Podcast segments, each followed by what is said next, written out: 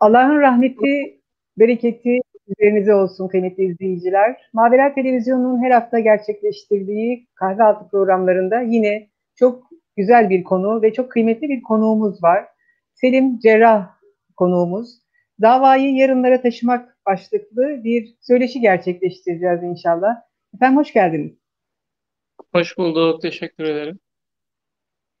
E, efendim dilimizde pelesenk olan bir aslında cümle bu dava. Her şeyden önce davayı tanımlayabilir misiniz Selim Bey? Dava, dava dediğimiz şey nedir? Evet, Bismillah diyelim her şeyden önce. Cenab-ı Hak e, bizi e, öncelikle söyleyecek, söyleyecek olduğumuz sözlerimizi önce nefsimizde e, tatbik edebilmeyi cümlemize nasip etsin her şeyden önce. Şimdi dava e, nedir? Dava ilahi kelimetullah'tır. Baktığımız zaman Cenab-ı Hakk'ın e, insanlığı, adalet, merhamet ve hakikat üzerine e, yaşamak ve yaşatmak için göndermiş olduğu ölçüleri yüceltmek. E, sonuçta e, yani cennete giden bir otoban var ve otob o otobanda konforlu bir yolculuk yapmak istiyoruz. Ama tabii girişler çıkışlar var, büyük araçlar var. İnsanı rahatsız eden e, bir kısım aklını çelen, gönlünü çelen bir kısım e, problemler de var. Bütün bunlara rağmen e, istikamet üzere bir yolculuğa devam edebilmek. Dava derken e, belki bunu e, söyleyebiliriz başlangıçta e, kıymetli e, Fatma Hanım. E, efendim peki nasıl dava adamı olunur? Dava adamları hep geçmişte mi kalmış? Yani hep biz dava adamlarını geçmişte yad ediyor gibiyiz. Sizce bugün dava adamları var mıdır? Dava adamı derken e, bahsettiğiniz cümlenin içerisinde aslında adamlıktan kasıt cinsiyet değil, bunu biliyoruz. E, evet. Dava adamı nasıl olunur efendim? E, şimdi tabii dertsiz insan dünyaya yüktür demiş eskiler. Derdi olmayan insandan hiçbir şey olmaz. Dava insanı, dava adamı, yani kavram öyle olduğu için tabii sizin de ifade ettiğiniz gibi öyle kullanıyoruz. Bir kere dinini dert edinmesi lazım. Din diye bir derdi olması lazım her şeyden önce. E, dünyaya gönderiliş sebebinin imtihan olduğunu ve bu dünyadan canlı çıkmayacağını e, bilecek. Şu anda bir salgın sürecinden geçiyoruz. Ölüm her tarafımızı kuşatmış vaziyette. Biraz tedirginiz, korkuyoruz belki. Ee, ama ne, nereye kadar bu tedirginlikle, bu korkuyla yaşarız ve yaşayacağız? O da ayrı bir mesele. Evet, her şeyden önce toplum yararına, insanlık yararına çalışmamız, gayret etmemiz gerekiyor. Bir şeyler üretmemiz gerekiyor. Ve bir ahiret kaygısı e, taşımamız gerekiyor. Yani e, din diye derdi olmayan ve ahirette hesap vereceği şuuruyla yaşamayan, yaşayamayan, Ee, insanı e, nasıl dava adamı olarak biz e, göreceğiz ve kabul edeceğiz ki?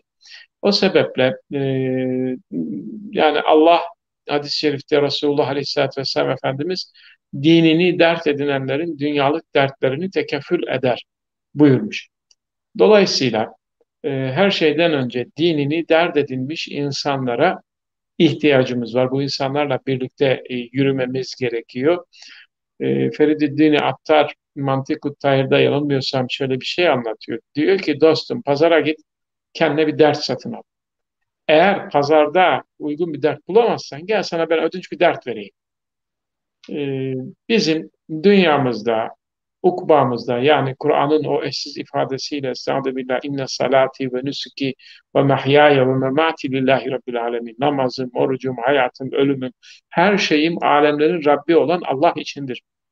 Şuurunu e, bir hayat görüşü olarak, hayat felsefesi olarak ortaya koyduğumuzda o zaman e, dava adamı olmuş oluruz. E, yani derttir. Dava adamını diğer insanlardan ayıran şey Aynen. derttir. Evet. Evet. Peki efendim geçmişte mi kaldı dava adamları? Bugünün dava adamları var mı sizce?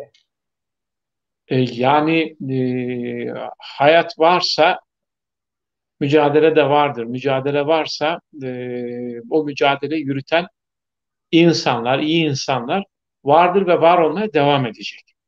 Şimdi biz e, burada yani bu nostalji meselesini biz çok abartıyoruz gibi geliyor bana. Toplum olarak hep geçmişte yaşıyoruz. Ah o eski bayramlar, ah o eski kahramanlar, ah o eski günler falan. Yani hikaye aslında öyle değil. Yani e, problem belki şurada. E, davayı tebliğ ettiğini söyleyen insanların doğru temsil edememesinden kaynaklanan bir problemle e, yüz yüzeyiz bugün. E, biz bugün bu problemi etrafımızdaki insanlarda gördüğümüz için eski insanlara öykünüyoruz belki. Onları, e, onlar da bizim gibi insandı aslında. E, onların da çelişkileri vardı, onların da kusurları vardı.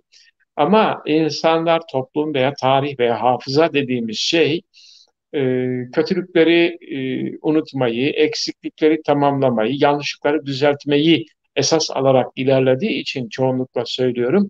Biz eskilerden dimağımızda kalan şeyin e, işte bir tatlı huzur diyor ya o şarkı sözünde, bir tatlı huzur olarak o günleri sanki günahsız insanların yeryüzünde e, temaşa eylediği, seyir sefer eylediği bir iklim olarak düşünürsek burada bir e, yanılgıya da düşmüş oluruz. E, yani evet, eskiden bizden daha iyi insanlar yaşamıştı, doğru.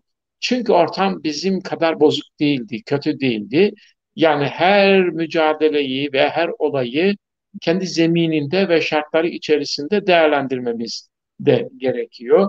Eskiden sözlerle yaşanan hayat arasındaki açı farkı bu kadar fazla değildi. Ee, kötülüğün bu kadar çok reklamı yapılmıyordu. Kötülük bu kadar ucuz değildi vesaire. Bunları çoğaltabiliriz. Ama e, işte o ateşler içerisinde yanmayan nesiller, gençler. İşte mesele onlara ulaşabilmekte. Hani bugünün evliyası işte beş vakit namazını kılan gençtir diyor bazı büyüklerimiz. Bunu yüz yıl önce söylemişlerdi. E şimdi getirelim onu bugüne.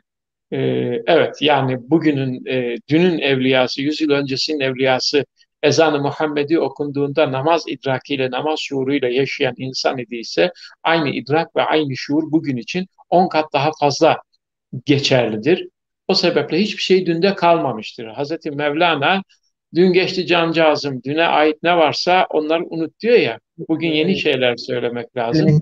Kime söyleyeceğiz bunu yani? E, bugünün insanına, bugünün idrakine söyleyeceğiz veya söyleteceğiz. O sebeple yani e, dava bitmez, dava adamlar da bitmez. Yani böyle toparlayayım müsaade ederseniz. Evet. E, efendim, girişte davanın tanımını yaptık. E, çok ağır bir anlamı var. Dava gibi anlamı derin kavramların şimdiki zamanda aşınmaya uğramasının sebepleri nelerdir efendim? Ama bu normal. Çünkü e, şimdi her devir kendi kavramlarını e, dayatıyor. Evet. Çünkü e, o devri e, yönetenler, her dönemin yönetenleri e, kendi arzuladıkları gibi bir dünya ve kendi istedikleri gibi insanlar kurguluyorlar. Yani evet. Biz şu anda diyelim ki ben Ankara'da evimdeyim, siz İstanbul'dasınız, bir başka yerde teknik yönetmen bir arkadaş var ama üçümüz bir yayın yapıyoruz ve belki dünyanın evet. çok farklı yerlerinden insanlar bizi şu anda bu platformda takip ediyorlar. Yani o kadar e, akışkan diyor ya Zygmunt Bauman, işte böyle evet. e, her şeyin akışkan olduğu bir dünyada e, yaşıyoruz. Şimdi e, dünün dünyasının hakim gücü olarak Osmanlı'yı alırsak, Osmanlı dünyanın hakim gücü olduğunda Osmanlı'nın temelde uğraştığı meselelerden bir tanesi zulme karşı direnç geliştirmek, kötülüğü engellemekti. Ama bugün dünyayı yöneten güçler, bunlar siyasi güçler değil, iktisadi güçlerdir. Ekonomik yapılardır ve bu ekonomik yapılar, şirketler e, daha çok karlarını düşünüyorlar. Daha çok kar elde edebilmek için de e, burada işte neye mal olursa olsundur bunun şeyi. Yani liberalizmin e, işte ana felsefesi bırakınız yapsınlar, bırakınız geçsinlerdir. Yani bir fakir e, çöplükte ölüyorsa onu hastaneye götürüp tedavi etmeyin diye başladı liberal düzen. Yani dolayısıyla şimdi oradan buraya geldiğimizde bu düzende çok fazla bir şeyin değişmediğini görüyoruz. İşte Batı ülkeleri, gelişmiş tırnak içerisinde Batı ülkeleri nüfuslarının beş katı on katı fazla COVID aşısı satın alabiliyorlar. Ama yani ne yapacaksınız bunu yani? Diyelim beş yıl sonraki aşıyı bugün almakla ne, yani buna ulaşamayan ülkeler var değil mi? İnsanlar var. Yani dünyanın fakirleri, yoksullar. Onlar onların umurunda değil. Ee, yani bir yandan e, ihtiyacından fazla sipariş vererek fiyatı da yükseltmiş oluyorlar. Yani karı maksimize etmek, çoğaltmak meselesi. O sebeple e, yani biraz bu dediğiniz mesele biraz karışık bir mesele gibi duruyor sanki. Evet. Peki efendim. Başka bir soruya geçelim müsaade ederseniz. E, efendim davayı zirveye ulaştırmak için yola çıkanların yolun sonunda davayı değil de kendilerini zirveye çıkarmaları hususunda ne söylersiniz? Yani bu az, yorum... az önce az önce bir ayet okudunuz. Allah'ın davasını dert edinmekle alakalı. Aha, e, evet yani şöyle bir hadis-i şerifti o. E, özür dilerim. Özür dilerim. Hadi, hadi. Özür, e, estağfurullah. Hı. Şimdi şöyle e, tabii ki e, şimdi her mücadele Hı. hedefine doğru yürürken e, o mücadelenin içerisinde bir öncü kuşak olur. Olması da gerekir işin doğrusu. E, ve fakat e, bu öncü kuşaklar bazen kendi zaafları sebebiyle, bazen etraftan dayatılan bazı hastalıklar, problemler sebebiyle, e, bazen ortamdan etkilenerek yolunu, adresini karıştırabilir, şaşırabilir, e, yanlış düşüncelere e, kapılabilir. Buna e, işte davet yolunda dökülme diyoruz biz. Yani e, Allah rahmet etsin Fethi Yeke'nin bu konuda yazılmış güzel de bir kitap var, Davet Yolunda Dökülenler diye. Bizim gençlik dönemimizin e, böyle e, başucu kitaplar dediğimiz kitaplardan bir tanesiydi. Yani tebliğ tarihine baktığımızda, peygamberler tarihine baktığımızda, tevhid mücadelesine baktığımızda gördüğümüz şudur. Peygamberler e, tevhid davasını E, muarızlarına, e, hasımlarına diyeyim, yani başka bir kavram, muhataplarına diyeyim veyahut da e, anlatırken onların yanında bulunup onların mücadelesine destek olan, yardımcı olan e, insanlar içerisinde e, bile e, birçok insanın döküldüğünü gördük biz. Buna bütün peygamberler neredeyse hayatında şahit olduk. Bazıları ailelerinden döküldü, bazıları en yakın çevrelerinden döküldü. İşte Hazreti Musa'nın hikayesi iki türlü hikayedir. Yani bir Firavun'la mücadelesi var, bir de İsrailoğullarla mücadelesi var. Yani evet. Ve İsrailoğullarıyla olan mücadelesi çok daha çetin de bir mücadeledir. Yani Firavun'a karşı olan mücadelenin neticesinde ölüm kalım vardı. Ama İsrailoğullarıyla olan mücadelenin neticesi yani e, duygusal e, yıkılmalar, e, yorulmalar, savrulmalar üzerine kurulmuş bir hikayedir. Yani düşünün ki Firavun'un Hz. Musa'yı yenmek için kiraladığı sihirbazlar sihirlerini attılar. Yaptıklarının sihir olduğunu onlar biliyordu. Hz. Musa elindeki asayı bıraktı ve asa bir ejderhaya dönüşerek o sihirleri yuttu. Sonra Hz. Musa tekrar kuyruğundan tutunca asaya dönüştü. Şimdi bu bir sihir değil. Yani şeyi hatır, istersen biraz da tebessüm edelim. Meşhur Nasrettin Hoca'nın hanımıyla tartıştığı ciğer, ciğer kedi fıkrası. Evet. Hanım ciğer ne oldu? Kedi yedi. Tartıyor kediyi üç kilo. E, ciğer de üç kiloydu. Hanım ciğer buysa kedi nerede? Kedi buysa kedi. Ciğer nerede? Şimdi e, asa onları yutuyor. Sonra da küçücük bir asaya dönüşüyor. E, nasıl yuttu bunlar? Nereye gitti? Yuttukları nereye gitti? Sihirbazlar bunun bir sihir olmadığını, mucize olduğunu anladılar. Anladılar. İman ettiler. Ve hatta Firavun onlara ellerinizi ayaklarınızı çaprazlama keseceğim. E, tehditlerine ne yaparsan yap, sen bu dünyaya hükmedebilirsin dediler Firavun'a. Peki İsrailoğulları ne yaptı? Şimdi İsrailoğulları Hz. Musa'nın bu mucizelerine tanıklık etti, şahitlik etti. Belki bir kısmı mucizeyle iman etti. Sonra Hz. Musa Tur Dağı'na çıkınca Samiri kadınların ziynet eşyalarını topladı. Bir buzağa heykeli yaptı. O buzağı heykelini öyle yaptı ki ağzından rüzgar girince arka tarafından ses çıkmaya başladı. Ve dedi ki bu Musa'nın unuttuğu tanrısıdır dedi Samiri. O buzağı da bu o, olağanüstülüğü görünce mucizeyle iman edenler efendim istidraçla imanlarından vazgeçtiler. Çıktılar. Evet. Evet yani olağanüstünün peşinden koşmamak gerekiyor. Onu arz etmeye çalışıyorum. Gerçekten yolda dökülmeyenler yola girerken zafere değil, e, hani İhsan Fazlıoğlu'nun ifadesiyle şey, yola nispet edenlerdir. E, yolu zafer kazanmak için e, bir vasıta olarak görenler, e, zaferi başkası kazandığında sizi terk ederler.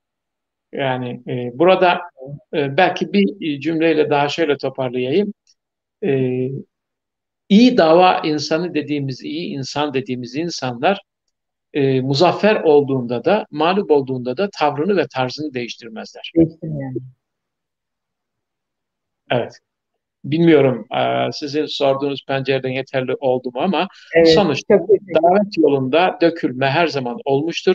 Efendim bazı insanlar e, işte burada belli e, diyelim ki e, servete, makama, güce vesaireye E, ulaştıklarında bazı hassasiyetleri törpülenebilir, zedelenebilir, insan yorulabilir, yanılabilir, aldanabilir. Ama bu herkes için böyledir demek e, de e, biraz e, haksızlık olur. E, hı hı. Çünkü e, işte önümüzde hem tarihte hem günümüzde e, yani e, Resulullah Aleyhisselatü Vesselam Efendimizin zaferle gelen secde e, ritüeli vardır. Yani Mekke'ye muzaffer bir komutan e, olarak girerken devesinin harbücü üzerine secde ederek giriyordu. Bugün de muvaffakiyeti, elde edilen neticeleri gerçekten secde ederek, şükrederek e, anlayan, yorumlayan ve öyle istikametini bozmadan yaşayan e, insanlar vardır. E, ve fakat ne kadar azdırlar ayrı bir mesele tabii. Evet. Allah'ın davasını dava edinenlerin sayısı gerçekten zaten azdır. Yani Hazreti Adem'den bu zamana gelinceye kadar. Çok teşekkür ederim. Çok istifade edici bir cevap oldu. Efendim peki yeni, yeni nesillere örnek olarak sunabileceğimiz ve onlara hayal kırıklığına uğratmayacak olan birkaç isimden bahsedebilir misiniz? Çocukların, gençlerin, özellikle bizi dinleyen genç arkadaşlarımızın örnek alabileceği yaşayan. Şimdi, eyvallah. Şimdi tabii e, hayal kırılmamak, kırıklığına uğramamak meselesi çok büyük bir mesele. E, böyle bir e, yani bir cümleyle veya bir, birkaç isimle kendimizi bağladığımızda bir bağladığımız insanlara çok büyük yük yüklemiş oluruz. Evet. İki, e, onların da insan olduğunu, yanılabileceklerini göz ardı ederiz. Bir kere mutlak anlamda hayal kırıklığına uğramayacakları isim bilmiyorum. Ama mukayyet olarak bugün itibariyle duruşuna, istikametine, ne bileyim mücadelesine şahitlik ettiğimiz ve e, sağduyusunu korudukları müddetçe e, onlarla birlikte yol yürünebileceğine inandığımız elbette etrafımızda, yakın uzak çevremizde bir sürü insan var. E, onlara da haksızlık etmemek lazım. Mesela eee şimdi yani ben biraz daha gençliğe yakın kuşaklar da diyeyim diyeceğim ama e, diyelim ki İbrahim Tenekeci mesela. Yani e, ben kolay kolay insanları aldatabileceğini düşünmem yani. E, yani bir Mustafa Kutlu'nun e, insanları aldatabileceğini e, düşünmem, yakıştırmam da doğrusu bu isimlere. Yani bir Sezai Karakoç'un kimseyi aldattığına bugüne kadar şahitlik etmiş değiliz. Ee, burada ölçüyü şöyle koymak gerekiyor ama. Bazı insanlarımız var. Ee, onların da isimleri dilimin ucuna geliyor ama sonra biraz duruyorum şundan dolayı. Çok heyecanlılar. Yani inanılmaz gayretliler. Aşırı heyecanlılar. Ve fakat bu aşırı heyecanları zaman zaman önüne arkasını e, hesap etmeden bazı sözler söyleyip sonra çabuk vazgeçmelerine sebebiyet verebiliyor. Şimdi o az önce söylediğim şey yani galibiyetinde ve mağlubiyetinde tavrını değiştirmemek, bu o kadar önemli bir şey ki sağduyu. Sağduyu kavramını bir insanda baktığımızda o insanda işte bu insan e, şimdi bu ne kadar güzel bir şeydir yani. Bu insan beni aldatmaz dedirtebilmek. Yani bu itminan, bu işte kalben tatmin olmuş insanları bulabilmek e, gerçekten e, çok önemli. E, dediğim gibi yani böyle e, çevremizde vardır bu tür insanlar. Ama zaman zaman işte hislerine, heyecanlarına kapılıp da böyle üst perdeden sözler söyleyip sonra da ricat edebiliyorlar. Bunlar da onları terk etmek için vasıta olarak görmemek lazım. İnsani kusurlar olarak belki e, bunları görmek lazım. Kafamızı kaldırıp şöyle çevremize baktığımızda e, bir sürü insan aslında görebiliriz. Yeter ki insanlarda meleklik vasfı aramayalım. Yani bu cümlenin altını çiziyorum. İnsan etimolojik olarak der ki büyüklerimiz iki kelimeden gelir. Nisyandan ve ünsiyetten. Yani unutan bir varlıktır ve iletişim kuran, dostluk kurabilen bir varlıktır. Şimdi insan olarak hepimiz bazen bazı şeyleri unutabiliriz, erteleyebiliriz. Ee, ve ünsiyet kurarız. Diyelim ki arkadaşlık, dostluk kurarız. Bazen çok sevdiğimiz, çok saygı duyduğumuz bir insanın bizim hiç sevmediğimiz birisiyle dost olduğunu görürüz ve ona yakıştıramayız onu. Halbuki belki de o bizim sevmediğimiz insanın sevilebilecek bir sürü yönleri vardır. Onlar yok. Çünkü insan sevdiğinde e, kusur, sevmediğinde güzellik görmez der eskiler yani.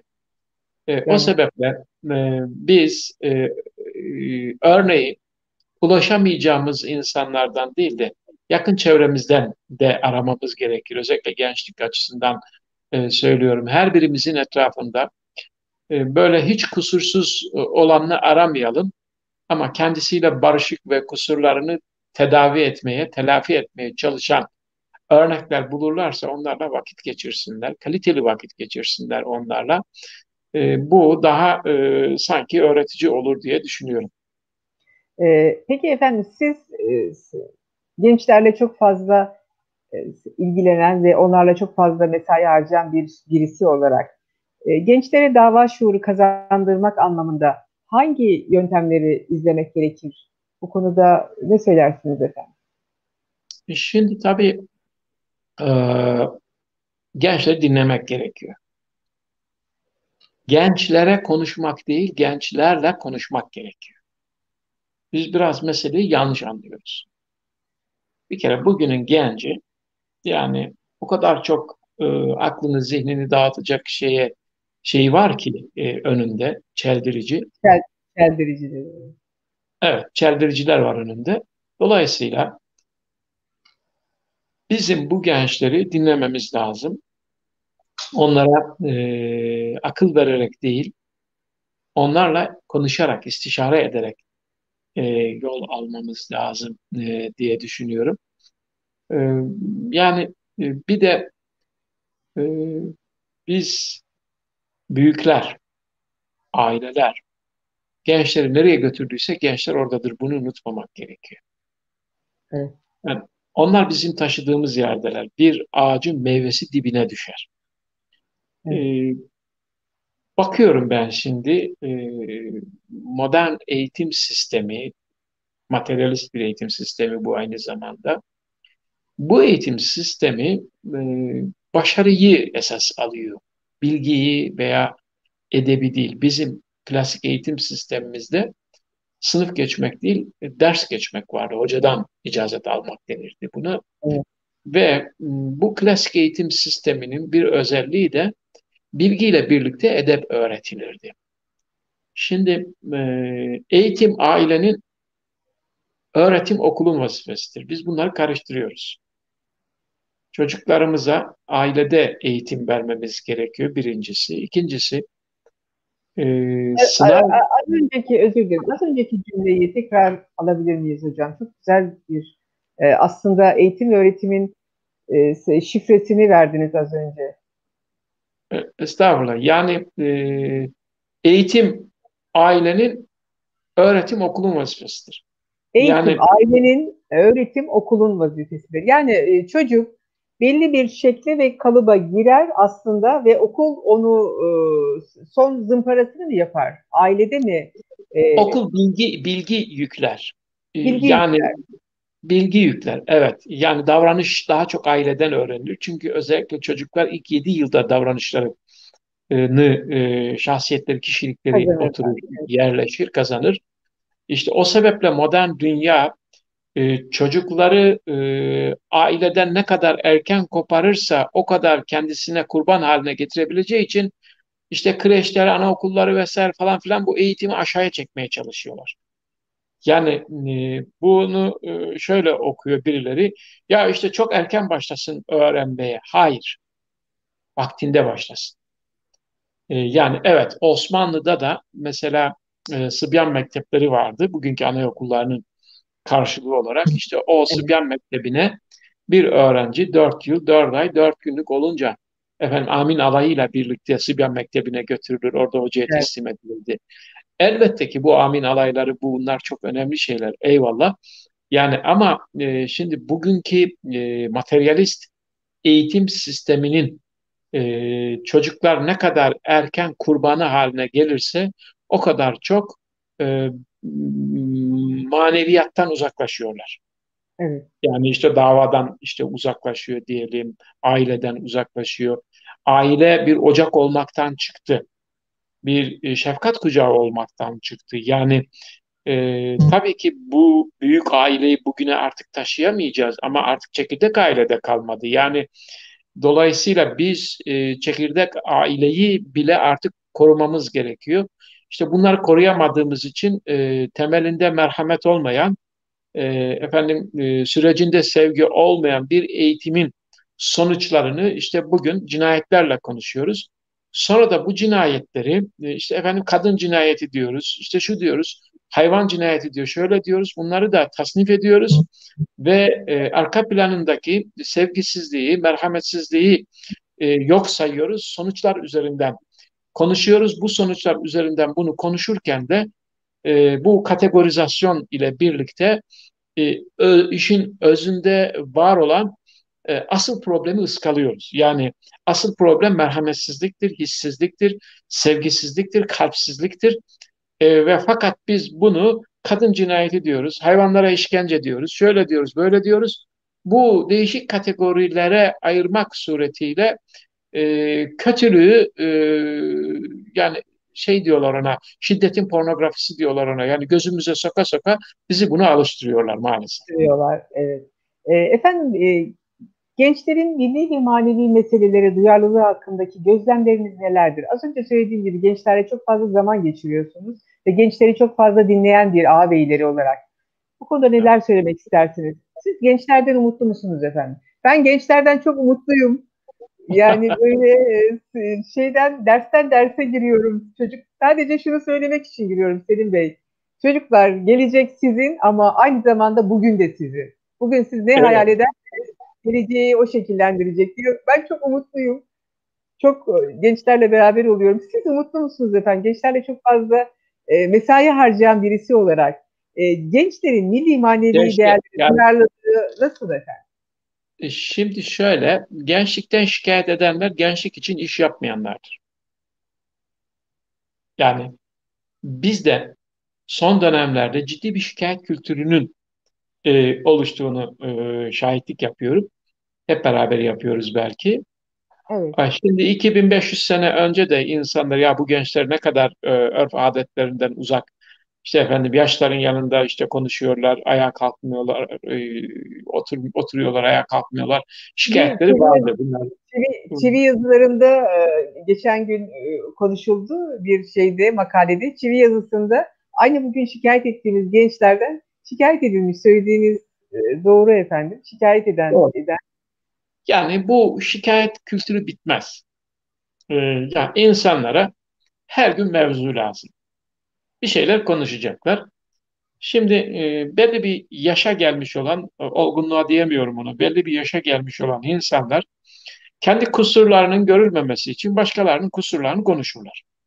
Hmm. E, en konformist olanı, en kolay olanı da ah şu gençler diye başlarsınız. Mevzuyu açtığınızda etrafınızdaki herkesin kendi çocuğuyla veya yakındakilerle ilgili e, söyleyeceği, dile getireceği o kadar çok şey vardır ki, e, olumsuz örnek vardır ki bunlar devam eder. Ama bunlar yaraya merhem olmaz. Yani e, ben e, işte Gençlik Spor Bakanlığı'nda çalışıyorum. İşte efendim e, işte İlim ve Emar Cemiyeti, Önder, Türgev, TÜGVA, Türgev, E, vesaire bir sürü gençlikle ilgilenen S T K'da e, orada gençlerle bir araya geliyorum, sohbet ediyorum. E, bakanlığımızın kampları var, işte gençlik merkezleri var, kredi yurtlar kurumu yurtları var. Oralara gidiyorum. Gerçi son bir yıldır artık gidemiyoruz çok fazla. En son geçtiğimiz yıl on iki Mart'ta bir e, Afyon'da, üniversitede bir program yaptık ve pandemiyle artık bundan sonra sanala kaydırdık gerçi. Yani gene haftada üç beş böyle e, program mutlaka yapıyorum gençlerle birlikte. Şu anda on beş günde bir genç memur seninle birlikte işte e, sohbetler yapıyoruz. Böyle düzenli çalışmalarımız var. Şimdi bu kadar çok gençlerle e, haşır neşir olduğunuzda e, tabii ki göreceğiniz şey onların umududur, heyecanıdır. E, güzel gönülleridir, güzel gözleridir onların. Yani e, hiçbir zaman gençlerden ümit kesmedim ama bu onlara gaz vermek için söylenmiş evet, sözler değil. Sözler ben kendi kuşağımı biliyorum. Kendi kuşağımda da gençlik hareketlerinin Türkiye'deki e, işte önde yürüyen isimlerinden bir tanesiydim o dönemde de. Dolayısıyla yani sadece Ankara gençliğini bilmiyorum. Kendi kuşağımda bile Türkiye'nin her tarafındaki üniversite gençliğiyle diyaloglarım vardı. Şehirlere gidiyordum, geliyordum. O zaman da sohbetler ediyorduk arkadaşlarımızla. O gün üniversite ortamlarını biliyoruz. Bugün biraz daha işte kötülük biraz daha sıradanlaştı ve ucuzlaştı. Ve yaygınlaştı. Bir, iki... açık toplum haline geldik biz. Her şeyle açık toplum haline geldik. Özellikle e, bu internet üzerinden ve bir kısım e, uluslararası fonlar üzerinden kötülüğün sıradanlaştırılması ve yaygınlaştırılması için inanılmaz derecede e, propagandalar yapılıyor, e, yayılıyor bunlar. E şimdi bu kadar e, kötülüğün içerisinde tabii ki e, iyiler belki e, görünür olamıyorlar. Problemleri bu. E, Belki de görünür olmamaları onların iyi kalmalarını sağlıyor. Onu da bilemiyorum. Ama şimdi mesela e, Türkiye genelinde e, çok farklı yerlerden organize edilen e, kitap okuma ve kritik etme, değerlendirme programları var. Bunların ben birkaç tanesini biliyorum. Mesela Genç Memur Sen'in Adem Toplulukları üzerinden Birbirlerine Bilge Nesil programı var. Çok güzel gidiyor. Çocuklar kitapları okuyor, bir öğretmen eşlik ediyor, tahliller yapıyorlar. Bizim Gençlik Bakanlığımızın gençlik merkezlerinde kitap halkaları var. Kaç yıldır yürüyor. Bu çok güzel gidiyor.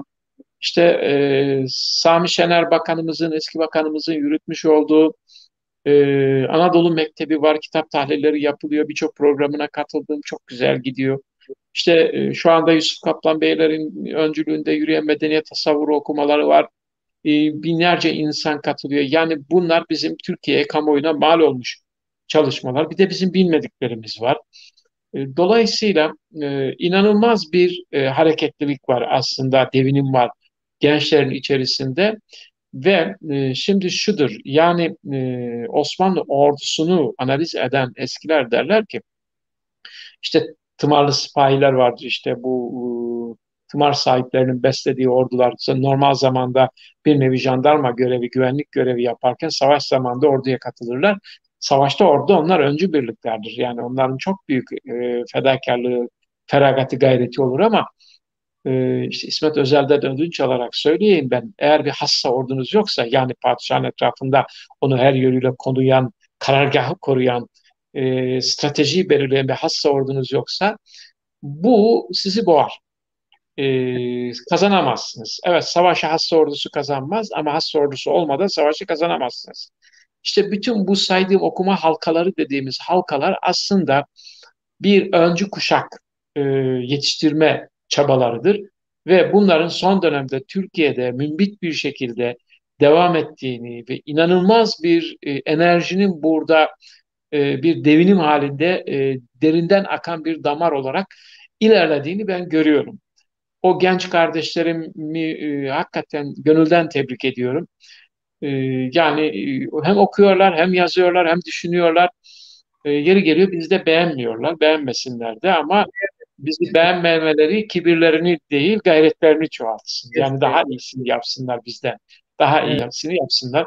O sebeple yani sözün kubbesi şu: gençlikten ümidi kesmek, gelecekten değil bugünden ümit, ümidi evet. kesmektir. Demek, evet. evet. Peki efendim, bugün aslında biraz da dünkü dava adamlarının gayretlerinin sonucu ile kazanılmış alanlarda soluklanıyoruz, nefes alıyoruz yani. yarının nefeslenecek olanların oluşturmak için bugünün idealistlerine düşen vazifeler nelerdir? Yani kendini dava adamı olarak gören insanların vazifeleri nelerdir efendim? Şimdi bir kere el uzatan elinden tutmak gerekiyor. Evet. Gönlü kırık olanın gönlünü tamir etmek gerekiyor. Evet. Gençleri dinlemek, anlamak, onlarla suçlamadan iletişim kurmak gerekiyor. Bu iletişim hani en basit Türkçe'de işteş fiildir, karşılıklı olur yani. Onlara evet. konuşmak değil de onlarla konuşmak, az önce de arz ettim. Dolayısıyla gençlerin bir de tabii ki tecrübesiz oldukları için elbette yönlendirilmeye ihtiyaçları var. Bugün camilerde hoca efendilerimiz vaaz ederken bize genellikle doğruluk üzerine konuşuyorlar. İçim yanıyor bazen. Diyorum ki ah, bu doğruluğu bir de güzellikle taçlandırabilsek. Yani sadece doğruluk değil, doğruluk ve güzellik üzerinde e, konuşmamız gerekiyor. E, çünkü e, Cenab-ı Hak bize kendisini, isimlerini El Esma-ül Hüsna, en güzel isimlerin sahibi olarak tarif etmiştir. Müslümanın, dava adamının, dava insanının yapması gereken her işi güzel yapması gerekiyor. Yani inna Allaha cemilun yuhibbu cemal buyurulmuş hadiste. Allah güzeldir, güzel olan her şeyi sever, güzelliği sever. Biz bu güzellik meselesini, estetik kaygıları bir anlamda diyelim, sanat, zarafet e, meselesini öncelememiz gerekiyor. Dilimizin e, yani dil önemli.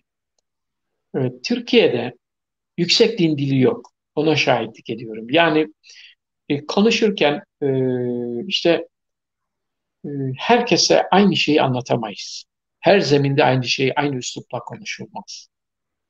Yani gerçekten e, güçlü ve büyük soruları olanlara basit cevaplar vermememiz gerekiyor. Yani hadiste kellemun nase ala kaderi ukulihim, insanlara akılları miktarınca konuşulun, konuşunuz buyurulmuş. Buna riayet etmek gerekiyor.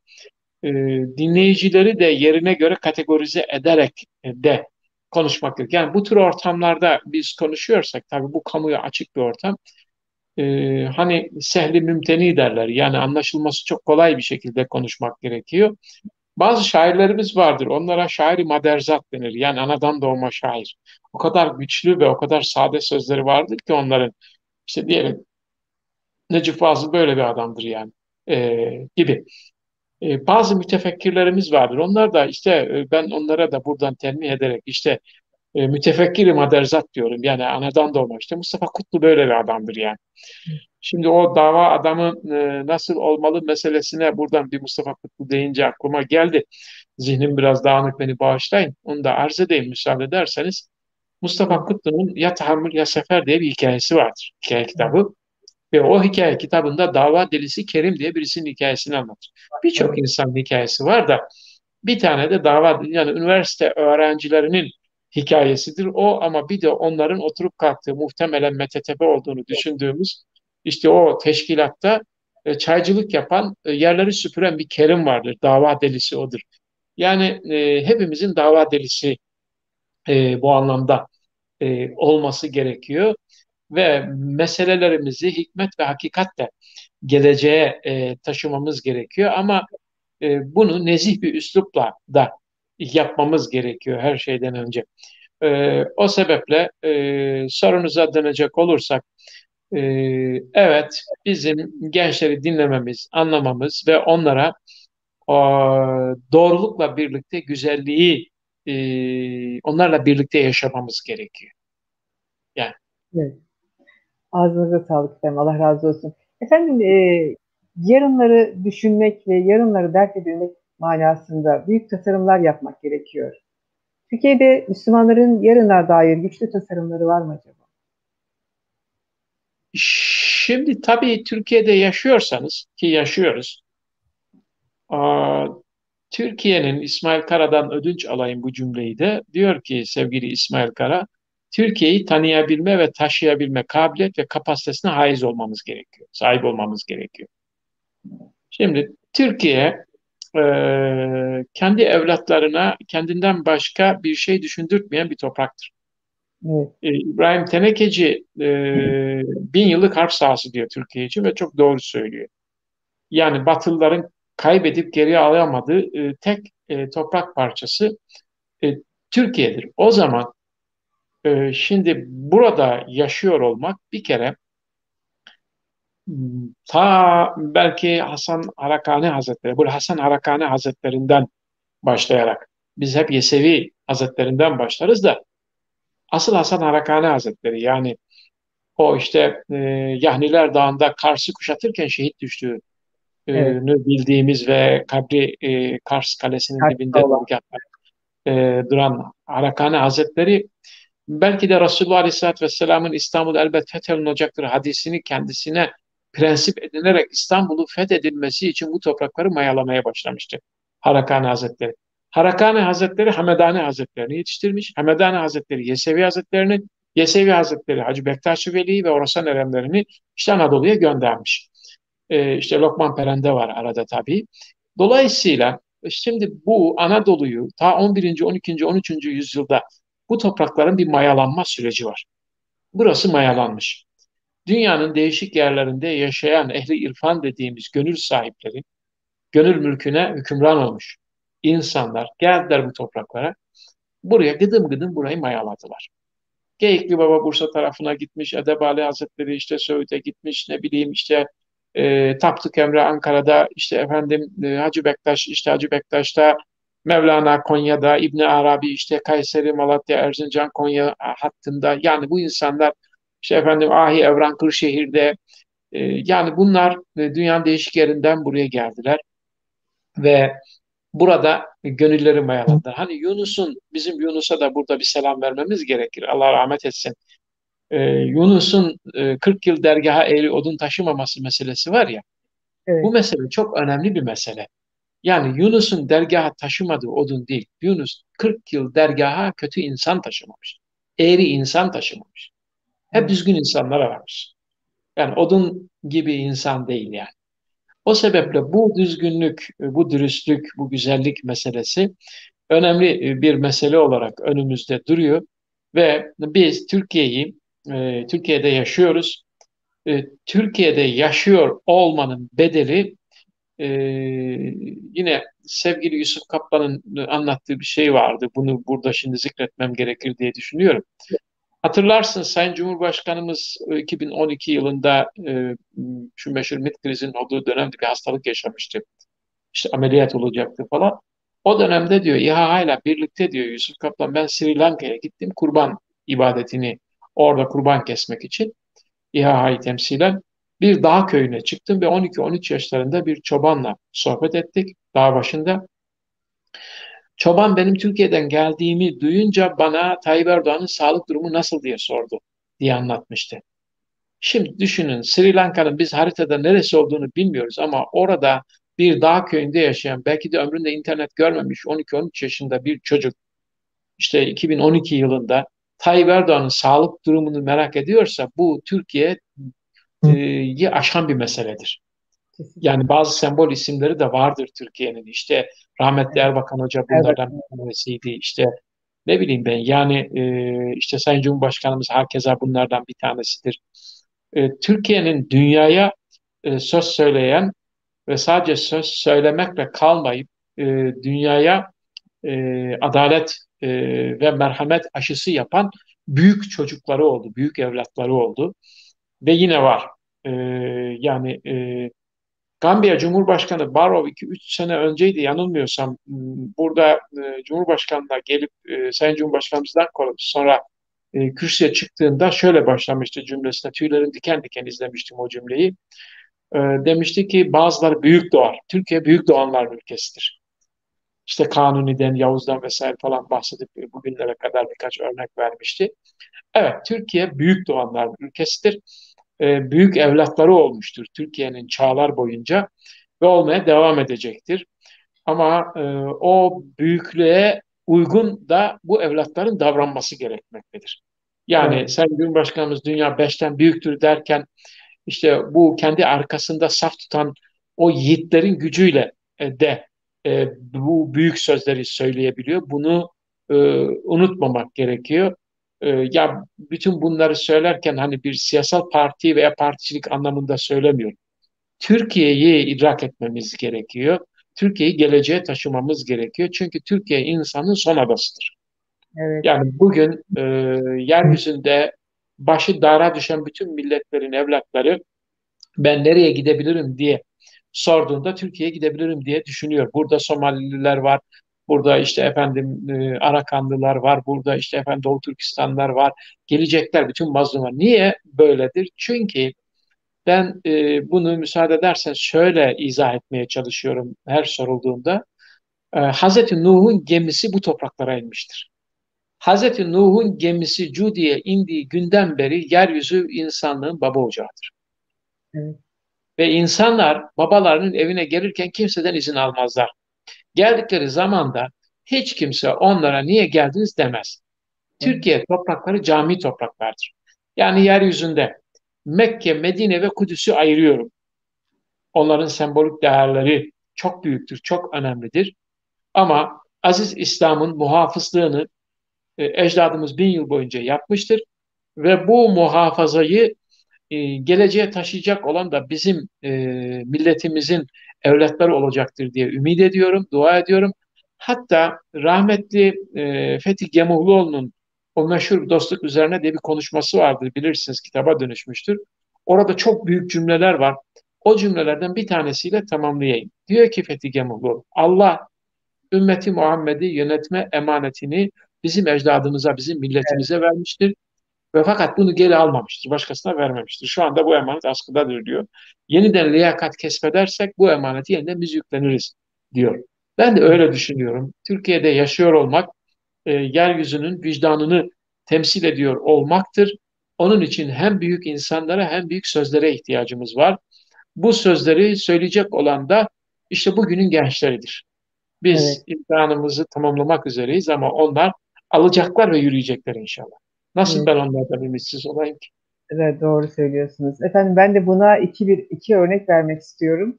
Evet. Tam böyle e, ümidi hani kesersiniz de böyle olumsuzlukları üst üste görürsünüz, üst üste görürsünüz. Aman bu ülkeden olmaz artık dersiniz. Özellikle bir bir süre yurt dışında yaşayan birisi olarak hani oradaki evet. dünyasal refahı yaşayan birisi olarak ya bu ülkede de yaşanmaz dediğiniz sırada Cumhurbaşkanı danışmanı, bir Cumhurbaşkanı danışmanımızla beraber Türkiye Cumhuriyeti'ne gittik bir e, projeyle beraber. Hiç alakası olmayan, interneti olmayan, yani elinde akıllı telefonu olmayan yaşlı bir teyzemiz elimden tutarak e, Tayyip Erdoğan'a selam söyledi, selam gönderdi. Tayyip Erdoğan'a bir de ekmek gönderdi. Ekmek, yani ben Tayyip Erdoğan'ı nerede göreceğim de ekmeği ona vereceğim. Eyvallah. E, ve gözyaşlarıyla dua ettiğini söyledi. Dedi ki siz orada güçlüyseniz biz burada güçlüyüz. Yani evet, evet. bu e, Orta Asya'daki bir Türk Cumhuriyeti'ndeki e, izbe bir köyde, yani elektriğinin bile düzenli olmadığı, işte internetin olmadığı bir yerde e, ve kadının söylediği bir şey var. Bizim yönümüz size bakıyor dedi.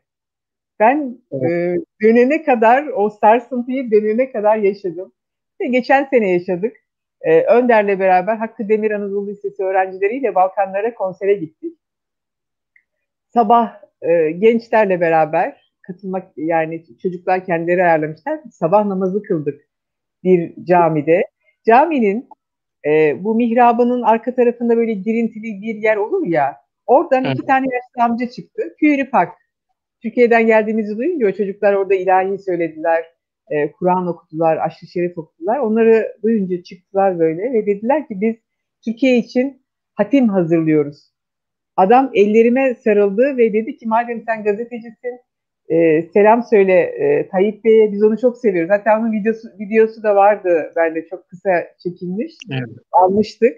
E, yani e, dediğiniz çok çok çok manidar bir söz. Aslında Türkiye, Türkiye'den ibaret değil ve Tayyip Erdoğan'ın dediği gibi Türkiye, dünya beşten büyük gerçekten. Peki efendim tam bu bağlamda şu soruyu sormak istiyorum. Hayat, iman, cihat anlayışından hayat, keyif, rahat seviyesine düşen kişileri yeniden toparlanmayı nasıl sağlayacağız?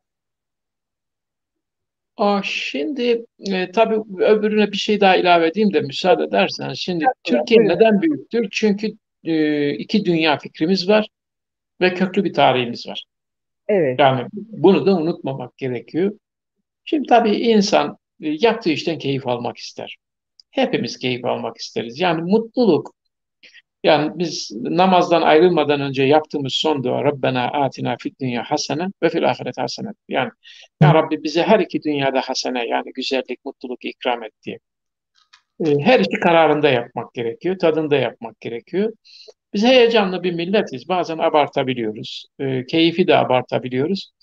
Efendim kötülüğü de abartabiliyoruz. Ama yani daha başlangıçta da söyledim bir başka soruya cevaben. Yani bu davet yolunda işte bazı tökezlemeler, yorulmalar bunlar olacak hayatın akışı içerisinde. Bunlar da var. Şeytan vazifesini bitirmedi. Ve şeytan kendi askerleriyle uğraşmıyor. Askerleriyle birlikte muarızlarıyla uğraşıyor. Yani seni, beni yoldan etmek için uğraşacak. Onun da vazifesi o. Yani şeytan olmasaydı olmazdı. Ee, mücadelenin de keyfi de olmazdı yani işin doğrusu.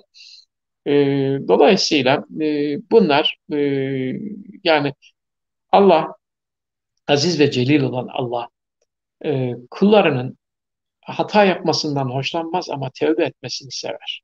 Evet. E, tövbe edeceğiz yani. Arınacağız. Eksiğimiz, kusurumuz olacak. Döneceğiz divana, dergaha yöneleceğiz. Ya Rabbi gönüllerimize dua, yani makbul dualar öğret diye ona yalvaracağız. Gözyaşı dökeceğiz, ağlayacağız.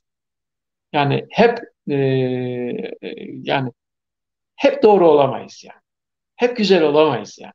Eğriliklerimiz eksikliğimiz ama kastımızın olmaması lazım. Sürçmelerimiz olacak.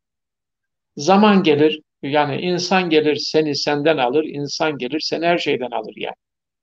Bu biraz da ortam da meselesi. Dolayısıyla E, asıl olan e, güzel dostluklar kurabilmek ve bu güzel dostlukları geleceğe e, güzellikle taşıyabilmek. Onun için de e, en çok ortamımızı iyileştirmeye ve iyi ortamlarda bulunmaya gayret etmemiz gerekiyor.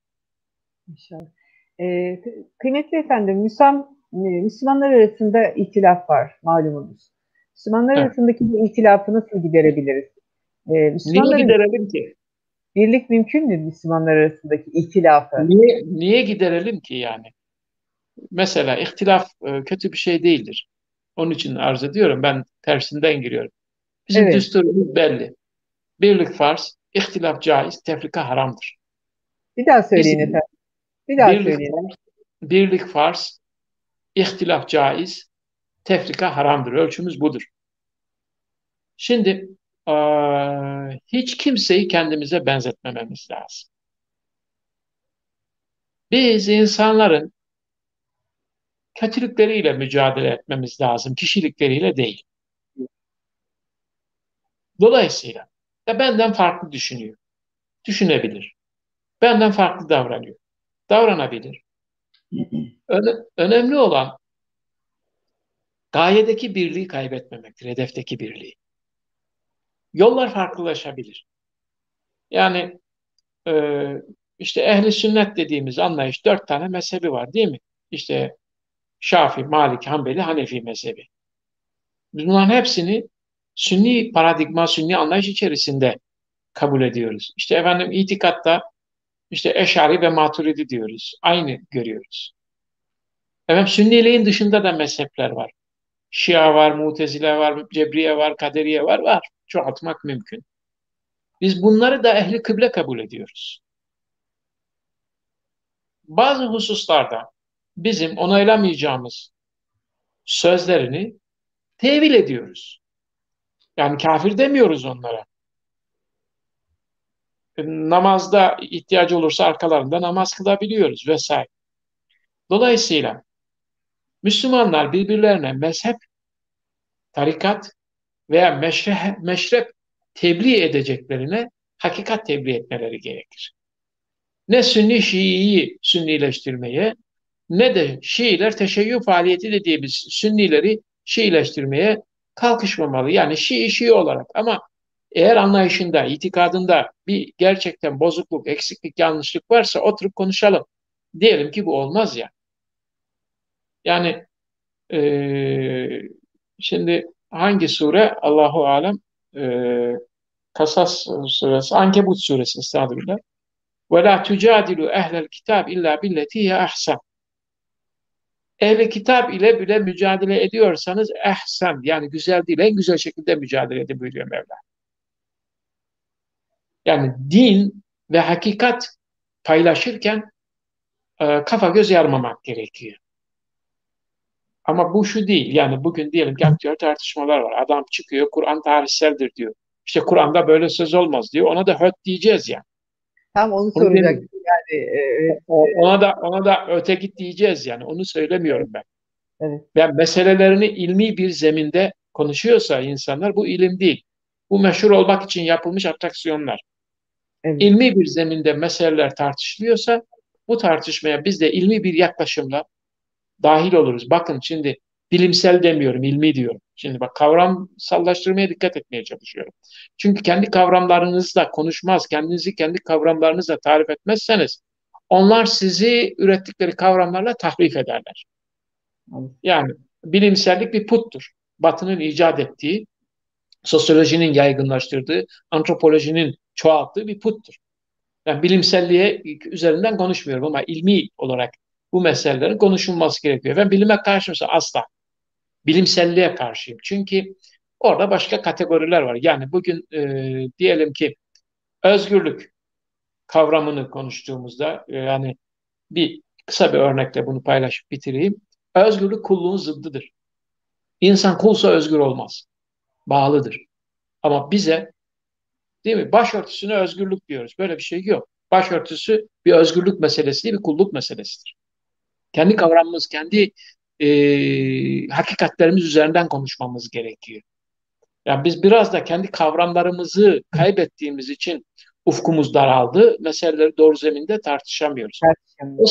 O, e, o sebeple yani e, ben bu meseleye de zannediyorum bu kadar yeterli olur diye düşünüyorum. Çok teşekkür ederim. Selim Bey, e, süremizin sonuna yaklaştık. Çok önemli bir soru var. O soruyla müsaade ederseniz yayınımızı tamamlamak, tamamlamak istiyorum. Türkiye'nin içeride ve dışarıda bir yürüyüşü var. Az önce e, ben de siz de örnek verdiniz. Bu yürüyüşle beraber birçok alanda güzel gelişmeler de oluyor. Sizin manada gördüğünüz olumlu iler, ilerlemeler nelerdir efendim? Şimdi tabii milletler e, tarihin içerisinde e, akarlar. Bu akış ya doğal olur veya müdahaleyle olur. Evet. Ben Türkiye'nin geleceğe doğru olan yürüyüşünün şu son yaşadığımız dönemlerde özellikle Türkiye'de siyasal bilincin ve siyasal şuurun belli bir toplum kesimine mal olduktan sonra, yani bir anlamda milli görüş harekatıyla birlikte yürüyüşünün daha doğal, akışının daha reel olduğunu düşünüyorum. Evet. Siyasetin olmazsa olmaz bir şey olarak görülmemesi gerektiğini ama siyasetsiz de olmayacağını bilmemiz gerekiyor. Yani siyaset üst normdur. Baktığımızda kendi varlığınızı e, geleceğe taşıyabilmek, kendi hukukunuzu koruyabilmek için e, siyasal anlamda belli bir şuur e, ve yaklaşım içerisinde hareket etmeniz gerekiyor. Evet. Aksi takdirde dünyada e, cereyan eden hadiselere itiraz edebilme kudretiniz olmaz. Kötülüklere müdahale edebilme imkanınız olmaz. Bakınız bugün Türkiye'de işte Azerbaycan'daki mücadeleye yardımcı oluyor. Libya'ya müdahale ediyor. Akdeniz'deki işte hukukunu koruyabilmek için bir mücadelenin içerisinde. Somali'de ordumuz var. Katar'da ordumuz var. Dünyanın değişik, Kosova'da var. Afganistan'da var. Ben birçok bu e, yerlerde ziyaret ettim. Biliyorum oradaki varlıklarının değerini, fonksiyonunu, anlamını. Şimdi siz eğer bu e, dünya bir yere yürüyor. Nereye yürüyor? Başında arz ettim. Dünyayı siyaset değil, iktisat yönetiyor. Şimdi iktisat karını düşünür. E siz kendi ülkenizde karını düşünen insanlarla değil, yarını düşünen insanlarla hareket etmeniz gerekiyor ve Türkiye bunu yapmaya çalışıyor. Zihinsel bir dönüşüm. Bu dönüşüm işte bu dönüşümde rahmetli Erbakan Hoca'nın çok büyük emeği oldu. Rahmetli Özal'ın da katkısı oldu. Ama Sayın Cumhurbaşkanımızın hakikaten bu dönüşümde çok büyük bir katkısı oldu, payı oldu.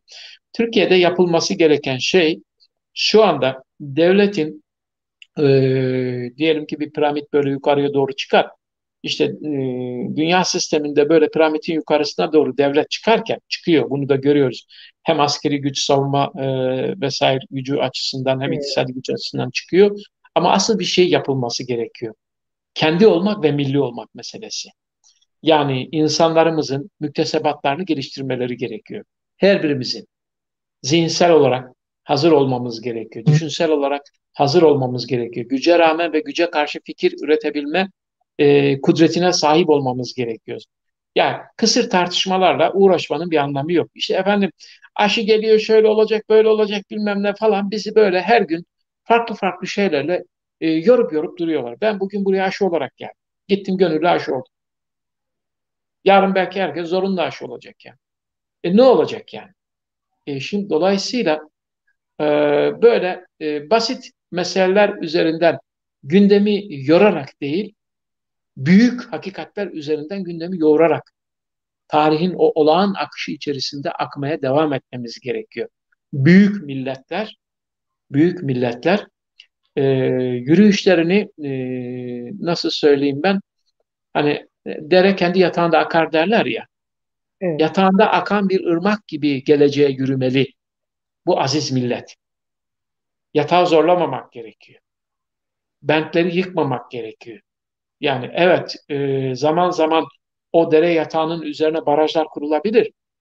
Ama o barajlar e, gene bir faydaya mebnidir. Yani suyun boşa akmasını, yani enerjinin e, tüketilmemesini temin etmek içindir o barajlar. O barajda biriken şey bu milletin e, o işte on bir, on iki, on üçüncü yüzyılda toprağına ve yüreğine çalınmış olan mayayı büyütebilmek için olmalı. E, hmm. Dolayısıyla da küçük işlerle uğraşmamak gerekiyor. Büyük hakikatlerin peşinden koşmak gerekiyor. E, belki burada söylenecek son cümle şu. E, dünya bir büyük söze muhtaç. Bu söz bize emanet edilmiş ve fakat biz bunu dünyaya taşıyamıyoruz. O söz La ilahe illallah'tır. Çok teşekkür ederim efendim. Eklemek istediğiniz başka bir e, cümleniz yoksa Selim Bey, bugünkü programımızı bitireceğiz efendim. Eyvallah. Evet. Sezai Karakoç'la bitirelim. Umutsuzluk yok. Gül de açar, bülbül de öter demişti Üstad. Yani e, nasıl yaşayacağımıza şartlar değil biz karar vermemiz gerekiyor. Niyetlerimizi temizlememiz gerekiyor. Bir niyet tazelenmesine, yenilenmesine ihtiyacımız var. Türkiye'nin Türkiye'den büyük olduğunu düşünerek, küçük düşünmeyerek yaşamamız gerekiyor. Rüzgar beklemeyelim, rüzgar olalım. Yani e, ve nihayetinde e, eğer birbirimize düşersek, işte o az önce sorduğunuz hani ihtilafla ilgili şeyde tefrika haramdır demiştik ya, birbirimize düşmek tefrikadır. Eğer birbirimize düşersek rüzgarımız kesilir. Kardeş olalım, gerisi hallolur inşallah. Çok teşekkür ederim efendim. Efendim ben teşekkür ediyorum Mavera Vakfımıza ve sizlere bana bu imkanı e, lütfettiğiniz için. E, bütün milletimize intibahlar, uyanışlar diliyorum. E, Allah ahir ve akıbetimizi hayretsin. Amin efendim ecmaîn. Kıymetli Mavera Televizyonu izleyicileri, bu haftada tadına doyulmaz bir sohbet gerçekleştirdik. Konuğumuz kıymetli Selim Cerrah Beyefendi'ydi. Konumuz ise davayı yarınlara taşımak. Dava nedir'den başladık ve Türkiye'nin uluslararası cenahta yürüyüşüne kadar her şeyi konuştuk. Kendisine tekrardan teşekkür ediyorum. Başka bir konuda ve bir konukla tekrar birlikte olabilmek üzere temennisiyle ve duasıyla Allah'a emanet olun efendim. Allah'a emanet.